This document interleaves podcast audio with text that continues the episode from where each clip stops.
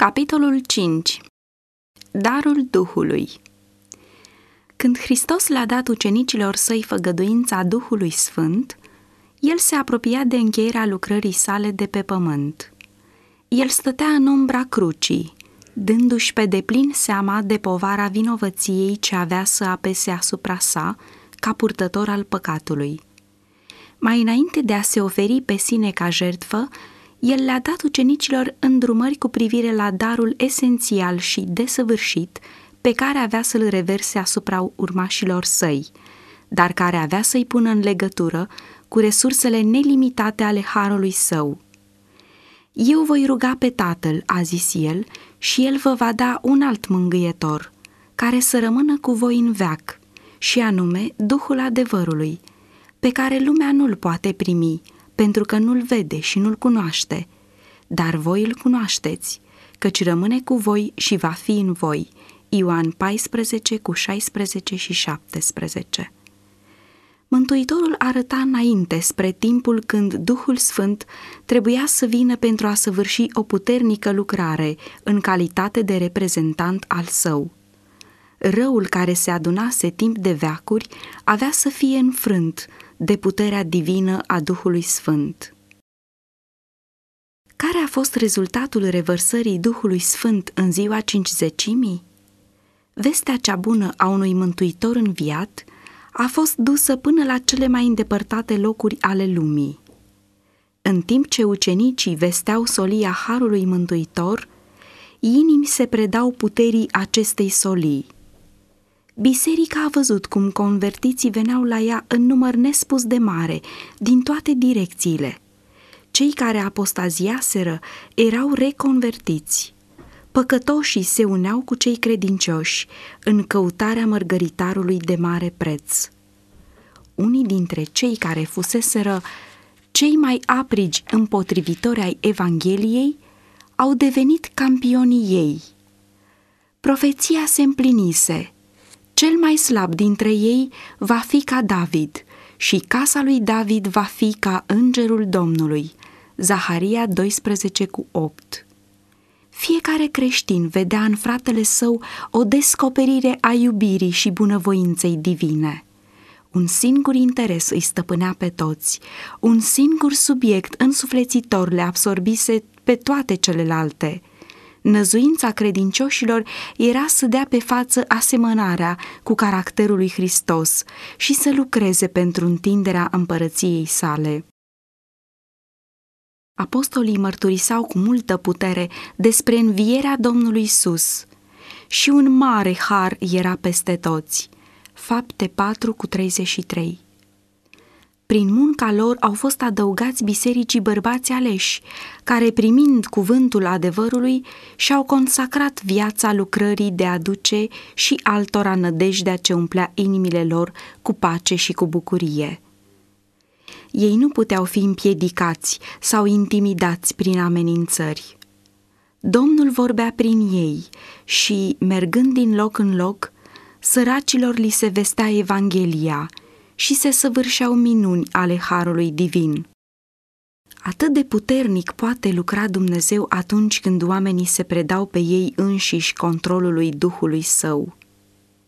Făgăduința Duhului Sfânt nu este mărginită la vreun anume veac sau la vreo rasă de oameni. Hristos a declarat că influența divină a Duhului Său avea să fie cu urmașii săi până la sfârșit – din ziua cincizecimii și până acum, mângâietorul a fost trimis la toți aceia care s-au predat pe ei înșiși în totul lui Hristos și slujirii lui. La toți aceia care l-au primit pe Hristos ca mântuitor personal, Duhul Sfânt a venit ca un sfătuitor, ca unul care îi sfințește, îi călăuzește și mărturisește.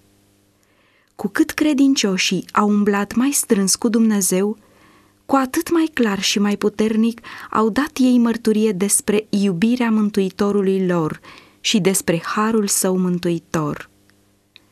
Bărbații și femeile care, în decursul lungilor secole de prigoană și încercări, s-au bucurat de o mare măsură a prezenței Duhului Sfânt în viața lor, au fost ca niște semne și minuni în lume.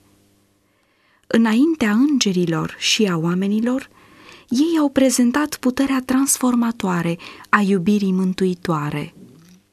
Aceia care la ziua cincizecimii au fost înzestrați cu putere de sus, n-au fost scutiți mai departe de ispită și încercări.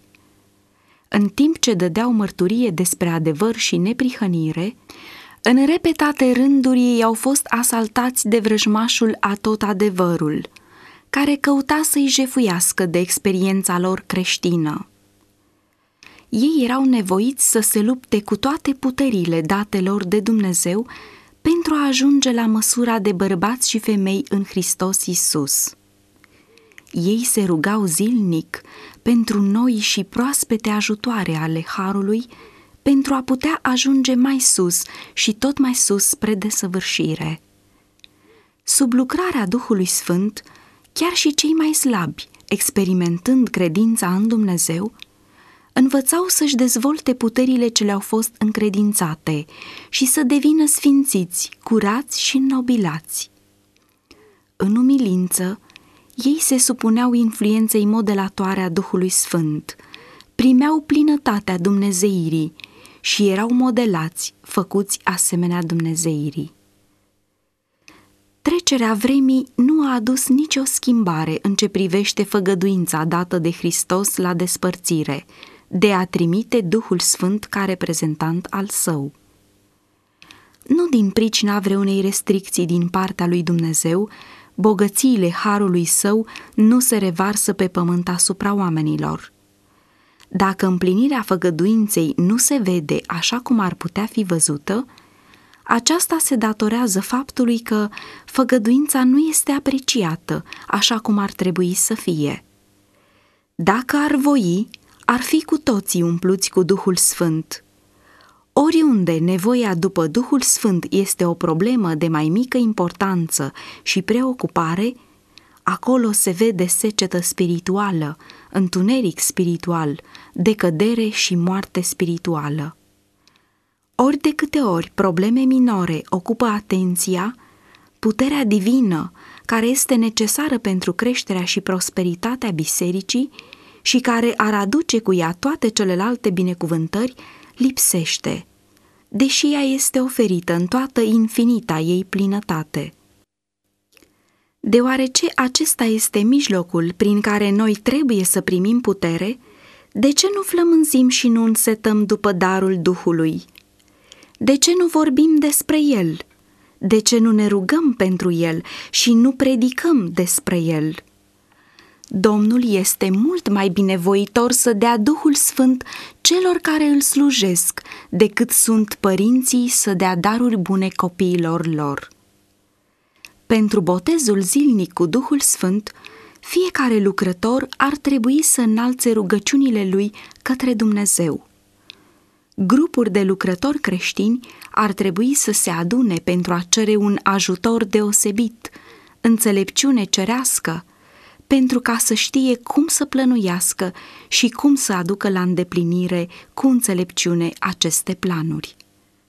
În mod deosebit, ei ar trebui să se roage ca Dumnezeu să-i boteze pe aleșii săi, trimiși în câmpurile misionare cu o bogată măsură a Duhului Său. Prezența Duhului Sfânt în lucrătorii lui Dumnezeu va da vestirii adevărului o putere pe care nici toată puterea sau slava lumii nu o poate da. În orice loc ar fi lucrătorul consacrat lui Dumnezeu, Duhul Sfânt va fi acolo cu el. Cuvintele spuse ucenicilor ne sunt adresate și nouă. Mângâietorul este al nostru, așa cum a fost și al lor – Duhul dă tăria care susține sufletele ce trudesc și se luptă în orice situație critică, în mijlocul urii acestei lumi, și îi face să-și vadă propriile lor lipsuri și greșeli. În întristare și durere, când totul apare întunecos și viitorul tulbure, iar noi ne simțim fără ajutor și singuri, acesta este timpul când, drept răspuns la rugăciunea credinței, Duhul Sfânt aduce mângâiere inimii. Faptul că cineva, în anumite împrejurări deosebite, dă pe față extaz spiritual, nu este o dovadă convingătoare că el este creștin. Sfințenia nu este extaz, răpire sufletească. Ea este o deplină predare a voinței lui Dumnezeu. Ea înseamnă a trăi prin orice cuvânt care iese din gura lui Dumnezeu. Înseamnă a face voia Tatălui nostru ceresc. Înseamnă încredere în Dumnezeu în vreme de încercare, în timp de întuneric, ca și în vreme luminoasă. Înseamnă a umbla prin credință și prin vedere. Înseamnă sprijinire pe Dumnezeu, cu o încredere neclătinată și rămânere în iubirea sa. Pentru noi nu este absolut esențial să fim în stare să definim exact ce este Duhul Sfânt.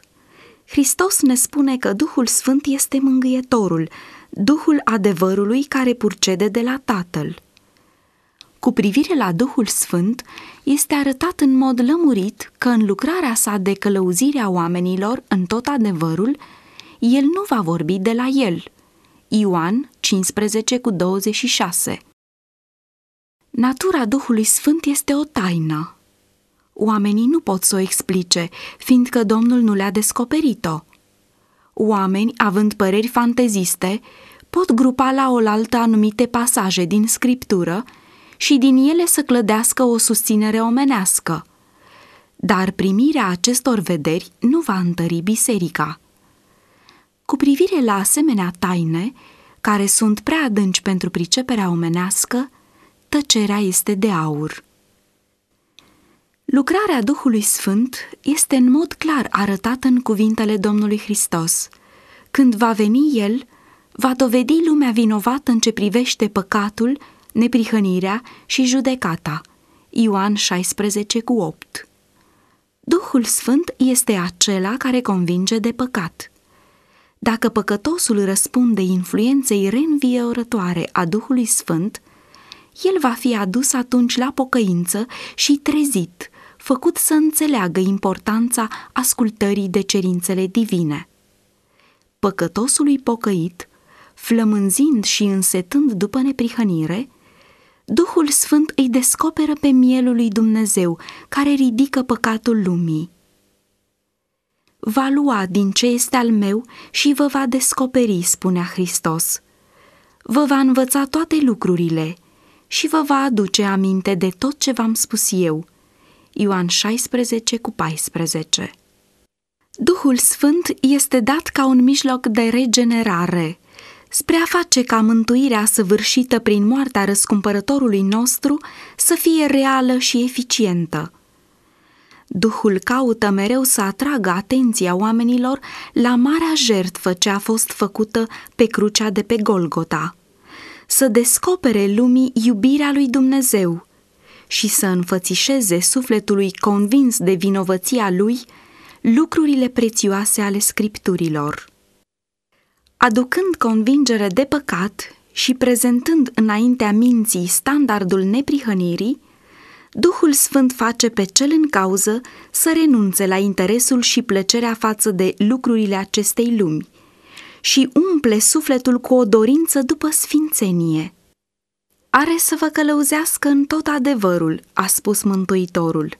Ioan 16 cu 13 Dacă oamenii sunt dispuși să fie modelați, el va lucra o sfințire a întregii ființe. Duhul va lua lucrurile lui Dumnezeu și le va întipări în suflet. Prin puterea sa, calea vieții va fi făcută atât de clară încât nimeni nu va avea cum să rătăcească mergând pe ea. Prin Duhul Său cel Sfânt, Dumnezeu a lucrat de la început prin unelte omenești, în vederea împlinirii planului Său în favoarea neamului omenesc căzut. Lucrul acesta s-a manifestat în viața patriarhilor. De asemenea, în biserica din pustie, în vremea lui Moise, Dumnezeu le-a dat Duhul Său cel bun ca să învețe.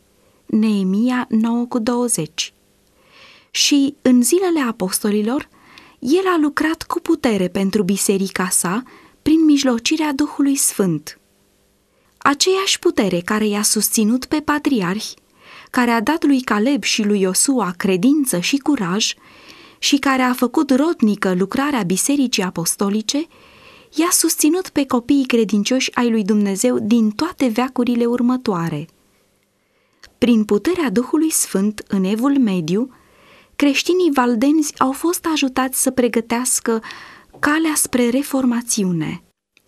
Aceeași putere care a făcut să aibă succes eforturile bărbaților și femeilor nobile care au făcut lucrare de pionierat pe calea înființării de misiuni moderne, cum și pentru traducerea Bibliei în limbile și dialectele tuturor neamurilor și popoarelor. Și astăzi Dumnezeu folosește încă biserica sa spre a face cunoscută voința sa pe pământ. Astăzi, vestitorii crucii merg din oraș în oraș și din țară în țară, pregătind calea pentru a doua venire a Domnului Hristos. Stindardul legii lui Dumnezeu este înălțat. Spiritul celui atotputernic mișcă inimile oamenilor și aceia care răspund influenței sale devin martori pentru Dumnezeu și adevărul său. În multe locuri pot fi văzuți bărbați și femei consacrate, vestind și altora lumina care le-a făcut clară calea spre mântuire prin Hristos. Și continuând să lase să strălucească lumina lor, așa cum au făcut cei ce au fost botezați cu Duhul Sfânt în ziua cincizecimii, ei au primit mai mult și tot mai mult din puterea Duhului Sfânt. În felul acesta, pământul trebuie să fie luminat de slava lui Dumnezeu. Pe de altă parte, sunt unii dintre cei care, în loc să desăvârșească în mod înțelept ocaziile prezente, așteaptă în lenevie vreun timp special de înviorare spirituală, în care capacitatea lor de a lumina pe alții să crească mult mai mult. Ei neglijează astfel datoriile și privilegiile prezente și îngăduie ca lumina lor să ardă slab, în timp ce privesc înainte, spre un timp când, fără niciun efort din partea lor, ei vor ajunge să primească o binecuvântare deosebită, prin care vor fi transformați și făcuți destoinici pentru lucrare. Este adevărat că în vremea sfârșitului, când lucrarea lui Dumnezeu de pe pământ va merge spre încheiere, eforturile sârguincioase depuse de credincioși consacrați sub călăuzirea Duhului Sfânt vor fi însoțite de deosebite semne ale aprobării divine. Sub simbolul ploii timpurii și târzii, care cade în țările Orientului, la vremea semănatului și secerișului, prorocii evrei au profetizat despre revărsarea darului Duhului Sfânt asupra Bisericii lui Dumnezeu într-o măsură extraordinară.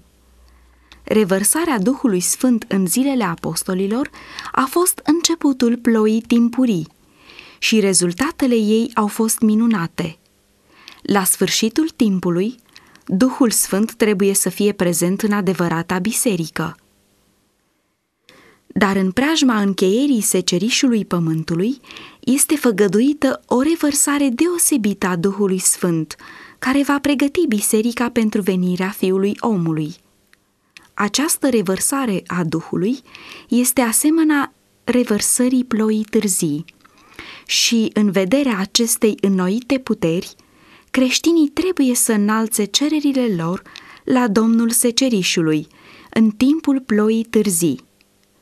Drept răspuns, Domnul urnește norii plini de fulgere și vă trimite o ploaie îmbelșugată. El vă va da ploaie, vă va trimite ploaie timpurie și târzie. Zaharia 10 cu 1 și Ioel 2 cu 23. Dar atâta timp cât membrii Bisericii lui Dumnezeu de astăzi nu au o vie legătură cu izvorul oricărei creșteri spirituale, ei nu vor fi gata pentru vremea secerișului. Dacă ei nu mențin lămpile lor pregătite și arzând, nu vor putea primi o înnoită măsură a harului în vreme de deosebită nevoie. Numai aceia care primesc mereu noi și proaspete măsuri de har vor avea putere potrivită cu nevoile lor zilnice și capacitatea de a folosi această putere. În loc să privească spre un timp în viitor, când, printr-o înzestrare deosebită cu putere spirituală, să primească o destoinicie miraculoasă pentru câștigarea de suflete, ei se predau zilnic lui Dumnezeu ca să-i facă vase potrivite pentru a fi folosite de El. Ei trebuie să desăvârșească zilnic ocaziile de slujire ce stau la îndemâna lor. Zilnic, ei trebuie să dea mărturie pentru Domnul, oriunde ar fi, fie în preocupările mărunte ale vieții de cămin, fie într-un domeniu de folosință publică. Lucrătorul consacrat are o minunată mângâiere, știind că până și Domnul Hristos, în timpul vieții sale pe pământ, a căutat zilnic pe Tatăl Său pentru a primi noi și proaspete măsuri de har de care avea nevoie. Și de la aceste comuniuni cu Dumnezeu, el mergea să întărească și să binecuvânteze pe alții. Iată pe Fiul lui Dumnezeu plecat în rugăciune înaintea Tatălui Său. Deși El este Fiul lui Dumnezeu, El își întărește credința prin rugăciune și prin comuniune cu cerul. El își adună putere pentru a rezista celui rău și a sluji nevoilor oamenilor. Ca frate mai mare al neamului omenesc, el cunoaște nevoile acelora care, deși plin de defecte și trăind într-o lume a păcatului, doresc totuși să-i slujească. El știe că solii pe care el îi vede destoinici să fie trimiși sunt oameni slabi, supuși greșelii. Dar tuturor acelora care se predau în totul slujirii lui, el le făgăduiește ajutor divin. Propriul său exemplu este o asigurare că arzătoarele și stăruitoarele cereri înălțate către Dumnezeu în credință, credință care duce la o deplină dependență de Dumnezeu și o consacrare fără rezerve în lucrarea sa, vor fi de folos să aducă oamenilor ajutorul Duhului Sfânt în lupta contra păcatului. Orice lucrător care urmează exemplul Domnului Hristos va fi pregătit să primească și să folosească puterea pe care Dumnezeu a făgăduit-o bisericii sale pentru strângerea secerișului pământului. Dimineață după dimineață, când vestitorii Evangheliei îngenunchează înaintea Domnului și își reînnoiesc legământul lor de consacrare, El le va da prezența Duhului Său, însoțită de puterea Lui reînviorătoare și sfințitoare. Pornind la lucrările lor zilnice, ei au asigurarea că ființa cea nevăzută a Duhului Sfânt îi face în stare să fie împreună lucrători cu Dumnezeu.